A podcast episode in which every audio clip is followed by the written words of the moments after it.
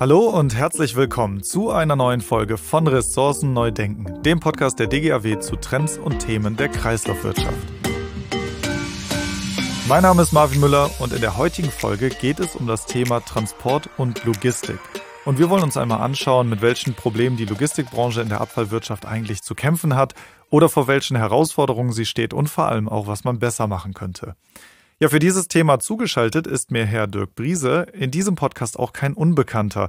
Denn alle Hörerinnen und Hörer, die gut aufgepasst haben, wissen, dass der Herr Briese schon einmal zu Gast war, nämlich in Folge 20 zum Thema Bioabfälle.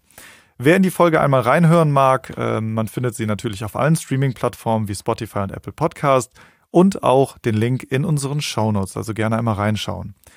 Ja, kurz auch zur Person von ähm, Herrn Briese. Er ist Diplomkaufmann und ist seit 2001 als Geschäftsführer von Trend Research GmbH Institut für Trend- und Marktforschung verantwortlich tätig.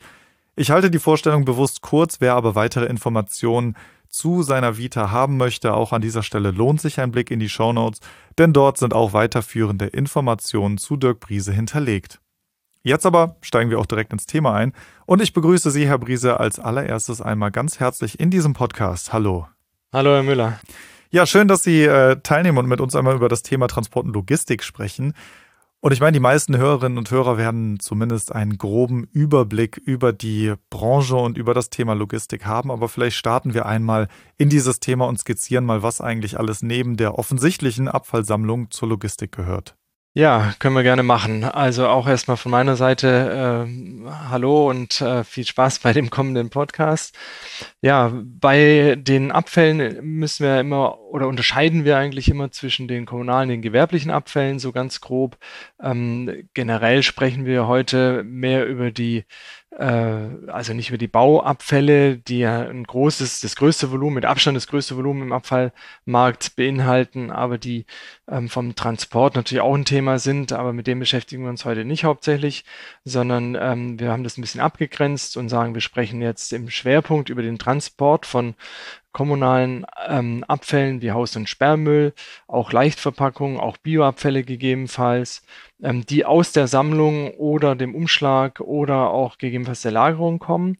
Ähm, das heißt, ähm, dort sind wir schon nicht mehr innerhalb der Sammlung, also der reinen Sammlung der, der Tonna Tonnen sozusagen, der verschiedenfarbigen Tonnen, sondern wir reden hier über die weiter, den weiteren Transport. Ähm, der findet natürlich auch statt für Abfälle, die aus der Sortierung kommen, also dann aufbereitete Abfälle sozusagen, beispielsweise Ersatzbrennstoffe, kurz ja immer EBS genannt oder auch SBS oder ähnliche Stoffe.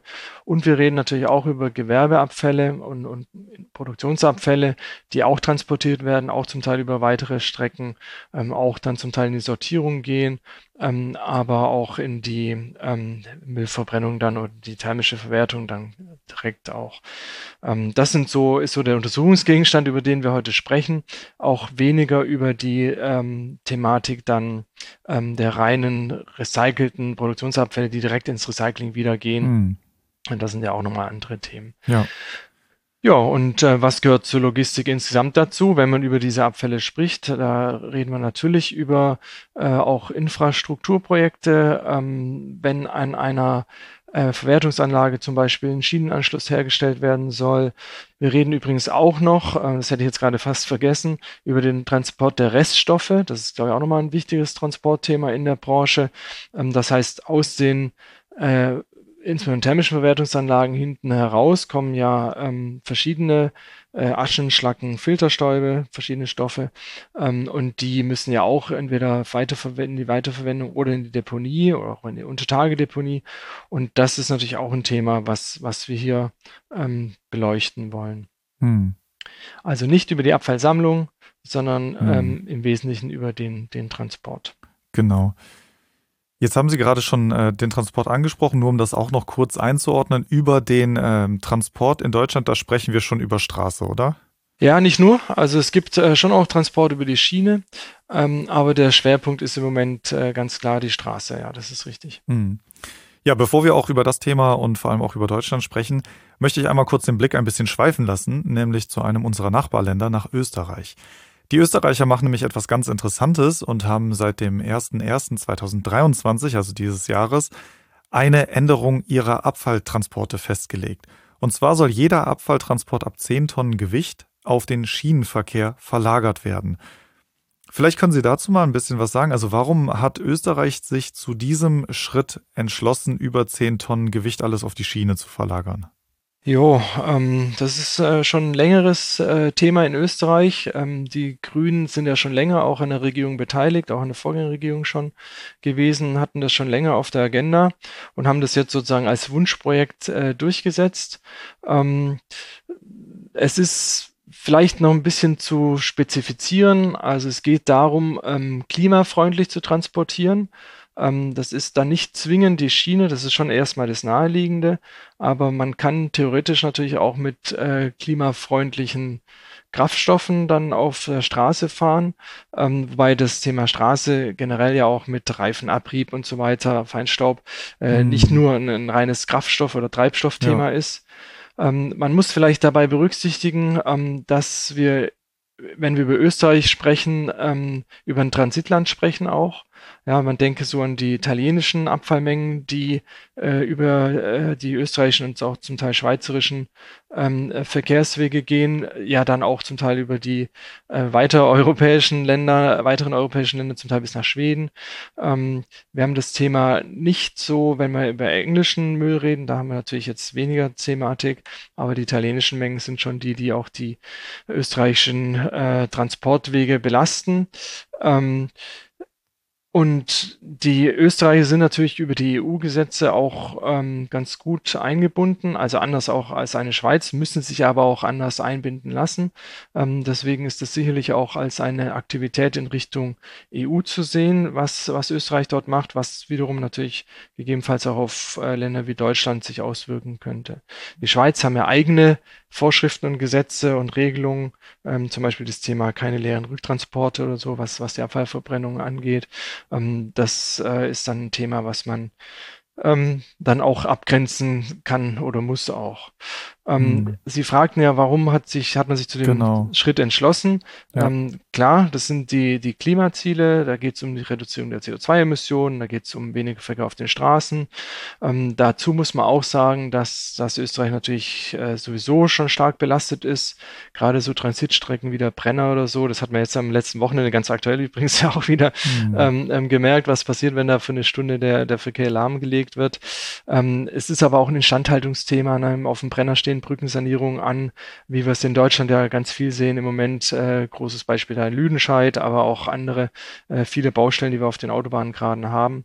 Ähm, so diese Projekte sind teuer, die sind aufwendig, ähm, auch sehr langwierig. Bre ähm, Österreich baut er mit Italien zusammen den Brenner Basistunnel, um da auch äh, mehr Verkehr auf die Schiene zu bekommen, auch Personenverkehr übrigens.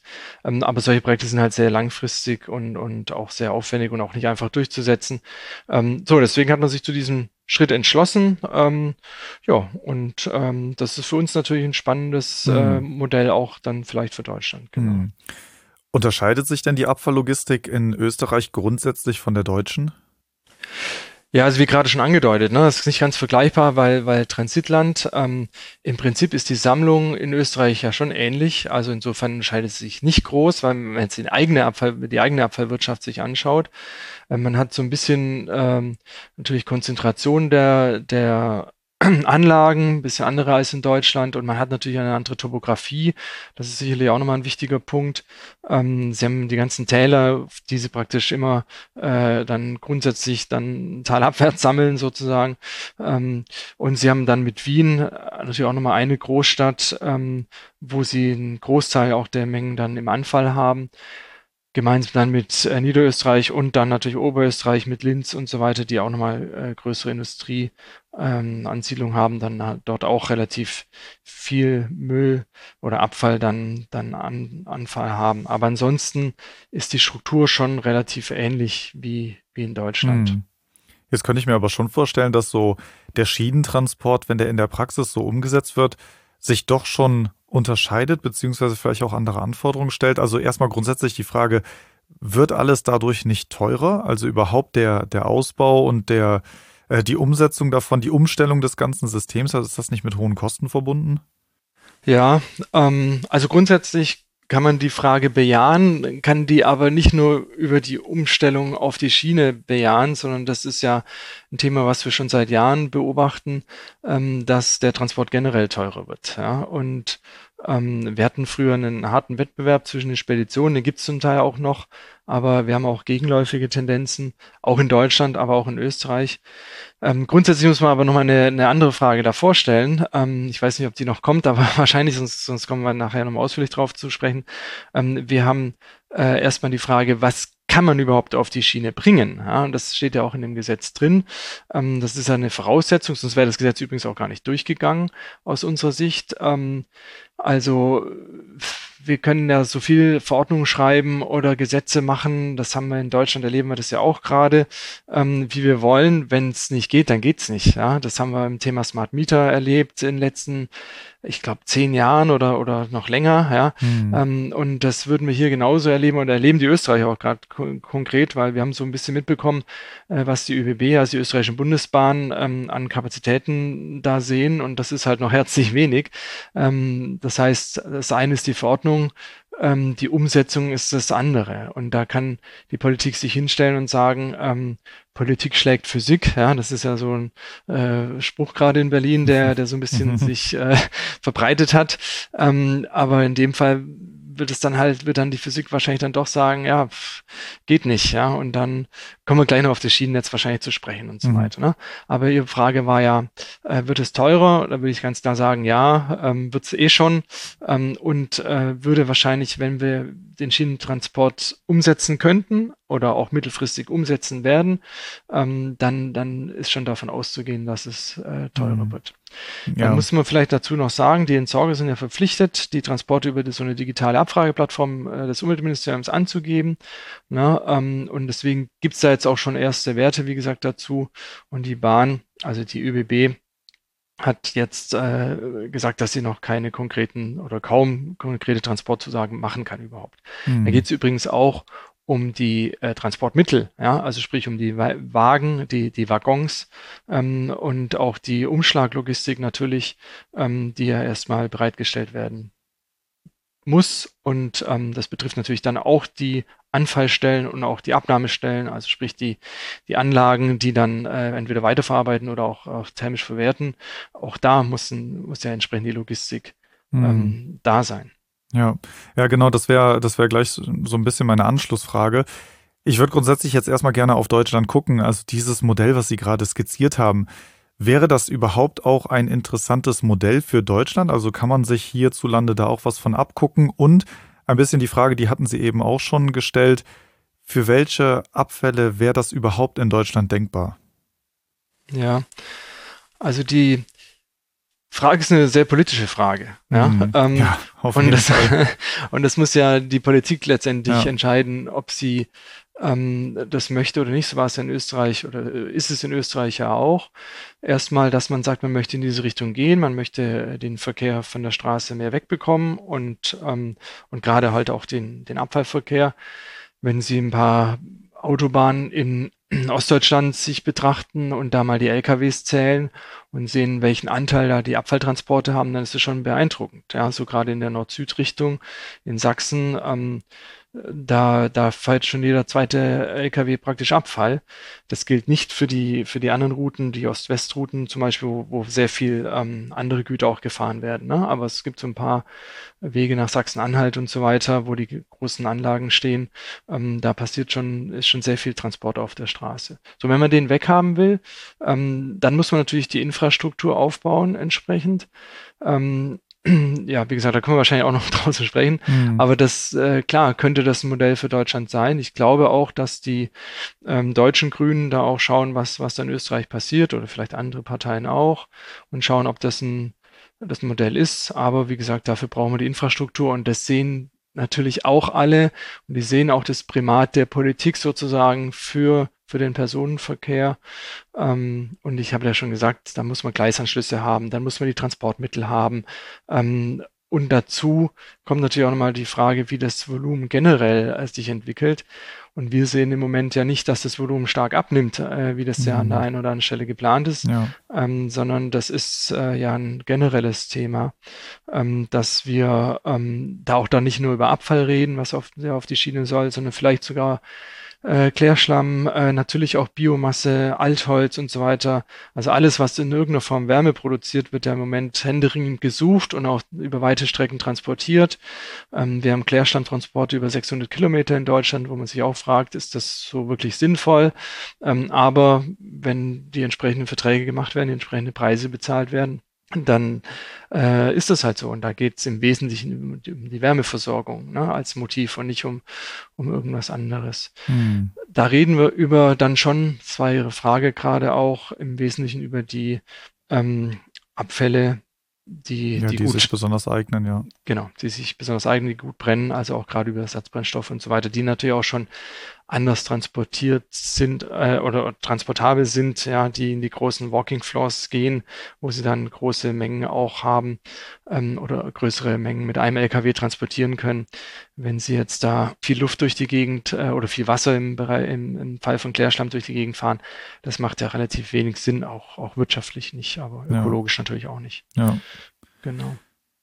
Ja, dann ähm, genau, also schauen wir, schauen wir an der Stelle einmal auf die Infrastruktur, weil ich finde, das ist auch ein ganz interessanter äh, Punkt und ja auch die, ja, der Ausgangspunkt, wenn man sich überhaupt Gedanken darüber macht, ob so etwas möglich ist oder nicht. Das deutsche Schienennetz hat nicht den besten Ruf, würde ich behaupten, und äh, Verlässlichkeit ist auch so ein ja, Reizpunkt in jeder Diskussion, würde ich sagen. Also mal grundsätzlich ist das deutsche Schienennetz aktuell überhaupt für diese Gedankenspiele geeignet? Also ich bin äh, kein äh, Experte für das deutsche Schienennetz. Ja, da müsste man tatsächlich ähm, jemand, äh, also ja, müsste man sich, von der Bahn einladen. Genau, ja. da müsste man die Bahn äh, einladen. Und wir sprechen natürlich äh, auch mit der Bahn ähm, und da sag mal, gibt es unterschiedliche Aussagen und auch unterschiedliche Motivationen. Aber ähm, was ich mitbekommen habe, ist es schon so, oder was wir mitbekommen haben, ist schon so, dass es da Kapazitäten gibt. Im Moment ist die politische Diskussion eine andere, so wie Sie es auch gerade angedeutet haben. Mhm. Ähm, und grundsätzlich ist es schon so, dass es natürlich dieses politische Primat, nenne ich das jetzt mal, des Personenverkehrs gibt, ähm, gerade in der Konkurrenz zum Flugzeug. Ne? Man hat ja die Hochgeschwindigkeitsstrecken gebaut und, und will die auch weiter ausbauen bzw. sanieren. Ähm, damit man zum Flugzeug halt äh, in der Konkurrenz ist, gerade für, für den äh, Personenverkehr. Um damit natürlich auch ja einen ökologischen Aspekt zu befriedigen. Ne? Das ist ja auch dann, äh, weniger Flugverkehr ist ja auch ein ökologischer Aspekt, mhm. wenn man mhm. die Leute auf die Schiene bekommt. Das mit dem ähm, Abfalltransporten oder den Transporten generell natürlich auch so. Wir haben ähm, das Ziel, einen Deutschlandtakt einzurichten. Wir wollen den Nahverkehr ausbauen, siehe Deutschlandticket. Also wir haben da ganz viele äh, Projekte, die das äh, deutsche Schienennetz betrifft. Und wir haben auch einen hohen heißt es zumindest, zumindest, das kann ich auch jetzt nicht äh, mhm. beurteilen, weil ich die äh, kein Ingenieur bin und nicht die einzelnen Brücken kenne. Ähm, aber es gibt ja wohl einen relativ hohen Sanierungsbedarf auch im, im oh, Schienennetz. Ja. Ja. Ähm, da gibt es ja auch die entsprechenden Projekte, die jetzt aufgelegt mhm. sind. So, ähm, das äh, muss natürlich auch finanziert werden. Auch das ist wieder dann wahrscheinlich eine politische Frage, wie viel man da in die Finanzierung stecken will, ähm, ob man ja, dann eine eigene Netz AG hat und so weiter. Mhm. Genau. Also klar könnte man schon jetzt mal annehmen mit dem, was so kolportiert wird, so nenne ich das jetzt mal, dass es äh, nicht einfach wäre, da noch äh, viel Kapazitäten auf die Beine zu stellen. Ähm, aber ich bin da auch immer ein bisschen vorsichtig, weil ich denke, da wird auch einiges so ein bisschen politisch dann gespielt und meistens sind dann doch noch ein bisschen Ressourcen vorhanden. Ähm, das ist, wie gesagt, dann auch eine, eine finanzielle äh, Frage. Was, was Fakt ist, wir brauchen natürlich oder wir bräuchten natürlich größere Umschlagstellen, weil sie können natürlich nicht mit irgendwie Viertelzügen oder Achtelzügen oder so durch die Gegend fahren, sondern müssen da schon voll oder äh, also Ganzzüge oder zumindest Halbzüge ähm, ähm, auch in einer Regelmäßigkeit, die eine gewisse Planbarkeit äh, äh, dann ermöglicht, ähm, dann fahren. Ja, also das mhm. ist natürlich deutlich weniger flexibel als, ähm, als die Abfalltransporte auf ja, der Straße, stimmt, wo ja. sie einfach einen LKW mehr bestellen und der dann mehr fährt und auch gegebenenfalls am Schau vorbeifährt oder wie auch immer. Ähm, Das äh, ist äh, in der Bahn dann natürlich schwieriger, aber ich sage auch nicht, dass es nicht planbar ist. Gerade so im Reststoffbereich kann man das eigentlich relativ gut planen. Und auch gerade bei den größeren Anlagen, auch bei den Ersatzbrennstoffen und so, kann man das schon auch entsprechend planen. Wie gesagt, das sehen wir auch bei den Transporten, die über die Schiene dann ähm, aus Italien ähm, ähm, zu uns kommen oder die mhm. auch in die Schweiz gegangen sind oder gehen. Ja. So, und dann muss man halt investieren in, an den richtigen Stellen. Das ist jetzt einfach gesagt, aber ähm, sicherlich ein Punkt, äh, wo man dann sagt, ähm, äh, da darf man die Bahn auch nicht unterschätzen. Die wollen ja auch Geschäft machen. Auch andere Unternehmen, na, Verkehrsunternehmen haben da vielleicht auch ein Geschäftsinteresse, auch ein Geschäftsmodell dahinter. Auch das könnte man vielleicht äh, dazu nutzen, um dann äh, das vielleicht ein bisschen anzukurbeln und ein bisschen mehr zu machen.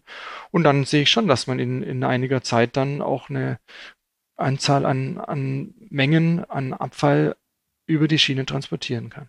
Jetzt haben Sie gerade schon gesagt, Investment ja, und auch das finanzielle Commitment, was man halt braucht, um das alles aufzubauen, auch gerade auch in Infrastruktur zu stecken. Jetzt haben wir in Deutschland aber ja grundsätzlich mit hohen Transportkosten zu kämpfen. Sei es jetzt, wenn man an die Lkw-Maut denkt oder auch an gestiegene Kraftstoffpreise und natürlich auch akuter Fahrermangel. Und das alles aber immer noch bei steigenden Abfallmengen. Also ist das nicht eine Situation gerade, in der man vielleicht eher über neue Anlagen nachdenken sollte, als über alternative Transportwege. Also wenn ich daran denke, neue Anlagen, die vielleicht eben Transportwege verkürzen können, wäre das nicht eventuell, ich sag mal, äh, lukrativer oder besser als ja diese alternativen Transportwege? Wie sehen Sie das? Oh, das ist auch wieder eine sehr stark äh, politisch, politisch, ja. politische Frage, genau. Ähm, weil es ist ja nicht einfach eine neue Anlage zu errichten. Also, mhm. also wir reden jetzt ja im Wesentlichen dann wahrscheinlich von einer Verwertungsanlage, von einer meistens einer thermischen Verwertungsanlage und wie schwierig das ist, da können viele, glaube ich, ein Lied von singen und das ist ja auch an einer oder anderen Stelle äh, begründet. Ähm, wir glauben, also Punkt A, es gibt äh, solche Anlagen, die in der Planung sind, ne, auch in ganz unterschiedlichen äh, Stadien. Ähm, Wiesbaden hat jetzt gerade eine fertiggestellt, mehr oder weniger. Ähm, übrigens mehr aus dem äh, gewerblichen Abfallbereich kommend, ja, oder der Motivation kommt. Mhm. Ähm, wir haben äh, Projekte in Chemnitz, in eins in Dresden. Ähm, wir haben aber auch eine ganze Menge Projekte in Sachsen-Anhalt und, und auch im EBS-Bereich, ähm, wo es einfach äh, schwerpunktmäßig um die Wärmeversorgung geht. Das hatte ich vorher schon mal angedeutet. Das ist aus, ja. aus unserer Sicht mit der Haupttreiber eigentlich. Weniger das Thema Regionalität.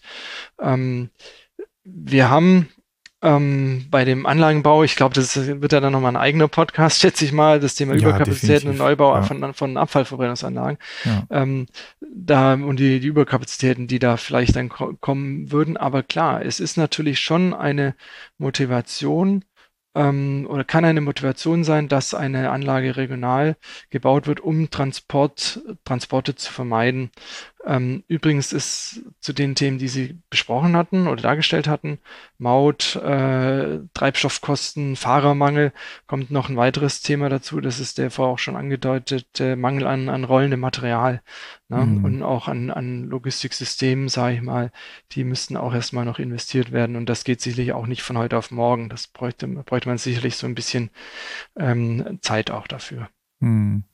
Ja, ein anderer Punkt, der ja auch mit hohen Kosten noch verbunden ist, wenn man an die Logistik denkt, ist ja die Fuhrparkumrüstung. Da ähm, wird ja auch ganz viel gefordert und ja auch schon einiges gemacht, aber gerade das Umrüsten auf E-Fuels oder auch Elektromobilität, das sind ja auch alles weitere Kostenpunkte, die den Transport noch teurer machen würden, oder? Ja, äh, Wasserstoff könnte man vielleicht sogar noch auch noch dazu Wasserstoff nehmen. Wasserstoff eventuell genau. auch, wobei das ist ja ähm, gerade auch noch so ein heikel diskutiertes Thema wieder geworden, ne? Ja, ähm, man hat jetzt eine ganze Menge äh, in der Sammlung, äh, ja. in den in Pilotprojekten, ne, dass man da versucht hat, mal ein, ein Fahrzeug von Frauen sich zu bestellen und, und für sehr viel Geld, sehr stark gefördert, 90 Prozent der Mehrkosten durch das äh, Verkehrsministerium. Ähm, das ist ein, es gibt ja viele Projekte jetzt in Deutschland, die auch schon laufen.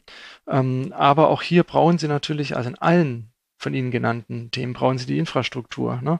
Das einfachste ist vielleicht noch das Thema E-Fuels, mhm. ähm, aber Elektromobilität braucht äh, eine Infrastruktur. Ja.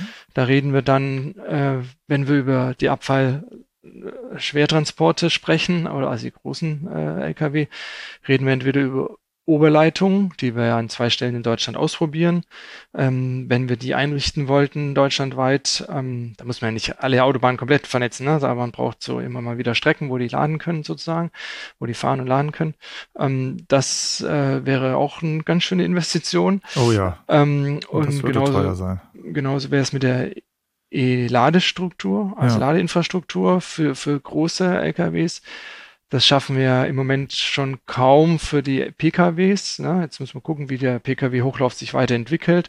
Aber da reden wir dann natürlich auch über Umspannstationen, über, über die Mittelspannungsnetze, die verstärkt werden müssen. Das ist dann nicht einfach mal ähm, ähm, so ganz so schnell gemacht, wenn man dann über den Lkw-Verkehr da auch noch spricht. Und beim Wasserstoff wäre es dann ähnlich. Ne? Also klar sind wir auch gerade dabei, Wasserstofftankstellen noch zu bauen, Wasserstofftankstellennetz aufzubauen in Deutschland. Die Zahlen kennen ja, glaube ich, alle. Aber es ist ähm, ähm, auch keine einfache Aufgabe, auch keine günstige Aufgabe. Da müsste, müsste man einiges machen. Ja. Ähm, der, die Umrüstung der Fuhrparks, die kommt ja noch dazu. Ne? Ähm, da gibt ja auch die, der Bund versucht ja da auch Anreize zu geben, schon über die Befreiung von der Lkw-Maut und so weiter.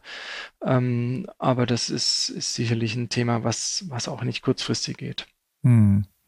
Ja, wenn wir jetzt mal, weil ich finde die Diskussion sehr, sehr spannend und vor allem merkt man ja auch, dass gerade das Thema Logistik, egal von welcher Seite man guckt, es gibt wahnsinnig viele Details zu beachten und auch in alle Richtungen noch eine ganze Menge zu tun. Aber wenn wir mal so ein bisschen auf die genannten Probleme jetzt gerade schauen, wie zum Beispiel Kraftstoffpreise und vor allem auch den Fahrermangel, können Sie so ein bisschen eine Prognose zur Entwicklung abgeben? Ich weiß, das ist immer schwer, aber vielleicht wagen Sie ja so einen kleinen Ausblick. Also sind das jetzt Probleme, die uns auf jeden Fall auf lange Sicht noch begleiten oder gibt es schon erste Schritte der Entspannung? Ja, äh, muss man, glaube ich, wieder differenzieren. Also es ist ja unser Job, da ein bisschen in die Zukunft ja. zu schauen, deswegen machen wir das gerne. Äh, wir sagen aber auch immer dazu, das ist natürlich nur äh, unter Berücksichtigung vieler Prämissen und Annahmen und so weiter zu machen und kann nur so ein bisschen Transparenz in die Diskussion bringen. Die äh, zu, Zukunft zuverlässig vorhersagen kann niemand, ja, weder das Delphi von Orakel noch ähm, irgendein Kollege von uns oder Kollegen von uns oder wir selber. Mhm. Ähm, also ähm, aber man kann sich natürlich die Fakten anschauen, die Prämissen anschauen, schauen, was muss passieren und, und ähm, wie sind die Entwicklungen in der Vergangenheit und wie sind die wahrscheinlich auch in, mit Szenarien dann ja meistens betrachtet auch in der Zukunft. So die Kraftstoffpreise haben sich ja äh, ein Stück weit beruhigt, ja, sozusagen. Da muss man auch immer sehen, das sagen ja auch die äh, Mineralhändler und so weiter, da steckt natürlich ganz viel Steuer drin, also auch ganz viel Regulatorik, ganz viel Staat, ähm, wie in der Maut natürlich auch. Die Maut äh, haben Sie jetzt gerade nicht genannt, aber ist ja auch immer ein Thema, ähm, wird wahrscheinlich eher nicht sinken. Ähm, ähm, die wird äh, weiter steigen, die wird sich auf weitere Strecken ja. beziehen, wie wir es ja auch gerade ja. jetzt erlebt haben in Deutschland. So, ähm, und dann nützt auch, äh, sagen wir, 10 Cent günstigeres Diesel äh, nicht unbedingt äh, viel. So, der Anteil, wie gesagt, der Steuer an den Kraftstoffpreisen ist sehr hoch. Ähm, deswegen ist das auch eigentlich der wesentliche Einflussfaktor, wenn wir da über eine Prognose sprechen. Und jetzt fragen Sie mal einen, einen Marktforscher, ob er denkt, dass irgendwelche Steuern gesenkt werden. Ähm, das ist bei dem gerade auch dargestellten Finanzierungsbedarf aber auch mit an, nicht nur in der Infrastruktur, sondern an vielen anderen Stellen ähm, des Staates eher unwahrscheinlich, würde ich mal sagen. Mhm. Ja, ähm, gerade bei solchen indirekten Steuern, wo es der äh, Wähler nicht direkt spürt. Ja, ähm, das ist vielleicht dann bei der Einkommensteuer oder beim Soli oder so ein bisschen was anderes. Das ist dann vielleicht wahlrelevant, aber eine Kraftstoffpreissteuer oder eine ähm, auch eine Maut, ähm, das ist ja nur sehr indirekt dann spürbar. Ja. Ähm, wir werden sicherlich auch nochmal äh, bei dem Fahrermangel, äh, war auch ein Punkt von Ihnen, hm. eine langfristige Entwicklung uns anschauen können. Also ja, das ist ein Thema, das ist äh, auf lange Sicht aus unserer Sicht ein, ein Thema. Mit deswegen haben auch einige der größeren Entsorger schon ihre eigene ihre eigenen Logistikketten aufgebaut, ne, weil sie den Speditionen sozusagen nicht mehr trauen oder weil sie sich nicht mehr auf die verlassen können und wollen. Vielleicht, weil sie auch die Wertschöpfung selber abziehen wollen. Das kann auch noch ein Thema sein. Oder, oder Wertschöpfung äh, schöpfen wollen sozusagen. Ähm, ja, wir haben eher die Prognose, dass der Fahrkräfte, Fahr, Fachkräftemangel sich äh, weiter verstärkt, auch beim Bereich Fahrer. Ähm, das mhm. war ja ein Thema kurz durch den Ukraine-Krieg, die ja. ukrainischen, russischen Fahrer. Ähm, aber ähm, generell auch die deutschen Lkw-Fahrer werden eher älter, älter ähm, werden daher ähm, mit Nachwuchsproblemen zu kämpfen haben. Man sieht inzwischen auf jedem zweiten LKW auf der Autobahn hinten drauf, ähm, äh, ob man nicht äh, LKW-Fahrer werden will. Ja, also stimmt, machen schon, stimmt. machen schon viel auf, ja. Werbung.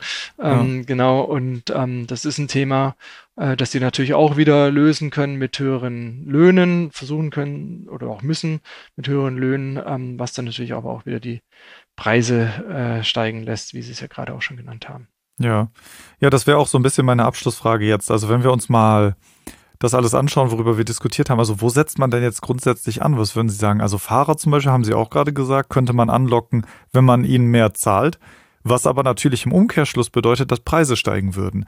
Und heißt das dann am Ende, dass einfach die Bürgerinnen und Bürger und auch die Unternehmen natürlich mehr für die Sammlung und Entsorgung zahlen müssen oder gibt es da andere Möglichkeiten? Ja, ähm, ich glaube, das ist eigentlich immer das gleiche Spiel. Ähm, ja, das wird letztendlich umgelegt. Und ähm, natürlich auf wen? Letztendlich auf, auf die Bürger oder den, die Steuerzahler, sage ich mal, oder die Gebührenzahler. Das sind ja die beiden Alternativen, die man jetzt in dem Fall hat. Ja. Ähm, und äh, klar, damit rechnen wir. Das ist auch, wie gesagt, nicht ganz so dramatisch, weil man es nicht so spürt. Das ist übrigens im Abwasserbereich ähnlich. Ne? Mhm. Ähm, das sind dann für einen Haushalt halt 30, 40, 60 Euro im Jahr. Ähm, das spüren die wenigsten. Anders als jetzt die, die Strompreis- oder Energiepreiserhöhung, Strom- und Gaspreis, die wir im letzten Jahr hatten. Deswegen gab es ja dann auch die, den Aufschrei und auch die vielen Maßnahmen dann, ähm, deren Effizienz man dann wirklich auch äh, sich wirklich hinterfragen kann, ne, wenn sie 300 Euro pro Haushalt äh, auszahlen und nachher aber 500 Euro Kosten dafür haben, ähm, weil die Callcenter-Kosten, die IT-Kosten, die Umstellungskosten, die Abrechnung und so weiter so teuer sind. Und dann haben sie letztendlich ähm, 200 Euro, die irgendwo hängen bleiben und auch die werden letztendlich ähm, dann wieder auf den äh, Verbraucher umgelegt werden. Das haben wir an vielen Stellen schon äh, erlebt. Und deswegen muss man sich auch immer so die Sinnhaftigkeit dieser Maßnahmen überlegen, ne, aus unserer Sicht. Aber grundsätzlich ist es so, ähm, wir werden das immer dann letztendlich beim Endkunden haben. Das passiert jetzt schon und, und wird dann eher noch ausgeweitet werden. Man muss aber auch dazu sagen, gerade wenn wir jetzt nochmal auf das Thema Schiene zurückkommen, erstmal müssen die Voraussetzungen dafür geschaffen werden. Ne? Auch an den Anlagen, auch an den Umschlagstationen und so weiter, ähm, auch in der Logistik selber, also an den, an den, äh, ähm, äh, in den Logistikketten insgesamt. Da sind wir noch nicht. Insofern reden wir da auch noch ein bisschen über die Zukunft. Ja, am Ende wird alles immer teurer. das ist, ich weiß noch nicht, wie glücklich ich über dieses Fazit bin. Nein, also man sieht ja schon, dass ähm, es gibt natürlich wie bei allem, also wenn wir Probleme, die wir haben oder auch Herausforderungen, die wir haben, wenn wir das lösen wollen, da kommt man da über Investment nicht herum. Das ist einfach so, ne? Wir müssen da halt einiges tun. Das haben sie ja ausskizziert, sei es jetzt Infrastrukturaufbau oder eben äh, ja sich neue Möglichkeiten überlegen, ne? da etwas zu verändern. Ich finde es sehr, sehr spannend, was sich da alles tut. Und vor allem auch ein großer Teil der Logistik, der ist ja genau wie Sie auch mit den Gebühren gesagt haben, der geht ja oft ähm, an jemandem vorbei und man kriegt das alles gar nicht so mit. Aber da einmal die Hintergründe ein bisschen zu sehen, finde ich sehr, sehr spannend. Ja, wichtig ist nochmal zu sagen, vielleicht um mal das deutlich zu machen. Also, weswegen es teurer wird, ist ja, weil man einen äh, anderen Standard setzen möchte oder, oder gewisse Ziele, in dem Fall klimapolitische oder ökologische Hm, Ziele erreichen Fall, ja. möchte. Ne? Ja. Und da kann man ja auch argumentieren und sagen, das ist sinnvoll angelegtes Geld oder das, da geben wir gerne ein bisschen mehr Geld dafür aus, so wie Menschen, Menschen, die fliegen, sagen, ich kompensiere jetzt meine CO2-Kosten, um, um reines Gewissen zu haben. Ob das dann wirklich so funktioniert, ist nochmal eine andere Frage. Aber ähm, die bezahlen dann halt äh, die CO2-Kosten für den Flug zusätzlich, ne? in dem Fall freiwillig. Ähm, in dem anderen Fall wäre es, wäre es unfreiwillig sozusagen oder da können wir wahrscheinlich auch sogar freiwillige Komponenten sich überlegen. Aber, aber das ist, ist ja die Argumentation oder auch die Motivation dahinter. Und Definitiv, das, ja. das glaube ich, ist nochmal wichtig zu sagen. Ähm, ansonsten kann man natürlich auch über einen harten Wettbewerb ähm, versuchen, auch die Preise zu senken. Ja, also so ist es ja noch nicht, wenn man die entsprechende Regulatorik dazu aufbaut. Ähm, was dann aber halt gegebenenfalls zu Lasten von Umwelt oder anderen Standards, auch Arbeitssicherheit und so weiter und so weiter. Das können wir jetzt durch alle Bereiche ja, äh, durchdeklinieren. Ja, ja. Ähm, wenn man halt gewisse Standards haben will, auch einen Mindestlohn äh, und so weiter, ähm, dann dann wird es teurer und dann wird vieles teurer. Ja, auch das Thema Abfall. Aber das muss man entscheiden, ob man das möchte oder nicht. Ja, nee, ich denke auch. Also auf jeden Fall auch nicht falsch verstehen. Es ist ja ähm, gerade auch, wenn man in die Vergangenheit guckt, aber das ist auch ein anderes Thema. Das führt uns auch jetzt zu weit. Aber gerade auch dieses Preisdrücken oder Preiskampf ist ja in vielen Branchen auch eben das, was uns in eine Situation geführt hat, in der man eben jetzt einfach mehr zahlen muss, um wieder rauszukommen. Also da müssen wir ja nicht unbedingt wieder hin. Also ich gebe Ihnen vollkommen recht. Mehrkosten bedeuten ja nicht automatisch, dass einem etwas verloren geht, sondern wir gewinnen es dann eben an anderer Stelle. Und wenn es bedeutet, dass wir dafür besseren Klima- und Umweltschutz bekommen oder eine bessere äh, Entsorgung, dann denke ich, haben wir da viel gewonnen. Das auf jeden Fall. Genau. Ja, ja, aber nee, es ist ein weites und, und spannendes Feld auf jeden Fall. Und ähm, vielen Dank, dass Sie uns mal einen Einblick gewährt haben in das, was äh, die Logistik alles zu lösen hat und wo sie gerade steht. Ja, vielen Dank dafür. Vielen Dank, Herr Briese, für die Teilnahme an unserem Podcast. Sehr gerne. Und ich bedanke mich auch sehr bei Ihnen, liebe Zuhörerinnen und Zuhörer, für das Einschalten und würde mich sehr freuen, wenn Sie diesen Podcast abonnieren würden. Mehr Informationen zu den Veranstaltungen der DGAW finden Sie auf unserer Homepage unter www.dgaw.de slash Veranstaltung. Viel mehr Informationen zu den Themen der Kreislaufwirtschaft und zu allen aktuellen Veränderungen finden Sie im Mitgliederbereich. Mit einer Mitgliedschaft in der DGAW profitieren auch Sie von unserem Netzwerk. Treffen auch Sie Entscheider der Branche und der Politik im Rahmen unserer zahlreichen Veranstaltungen und profitieren auch Sie von Kontakten mit langjähriger Berufserfahrung. Sie können sich außerdem auf Fachveranstaltungen zu aktuellen abfallwirtschaftlichen Themen weiterbilden und an Arbeitskreisen teilnehmen und damit branchenrelevante Gesetze durch Stellungnahmen und Positionspapieren mitgestalten. Mehr Informationen zu einer Mitgliedschaft der DGAW finden Sie ebenfalls auf unserer Homepage unter dgaw.de slash Mitgliedschaft. Der Link dazu in den Show Notes.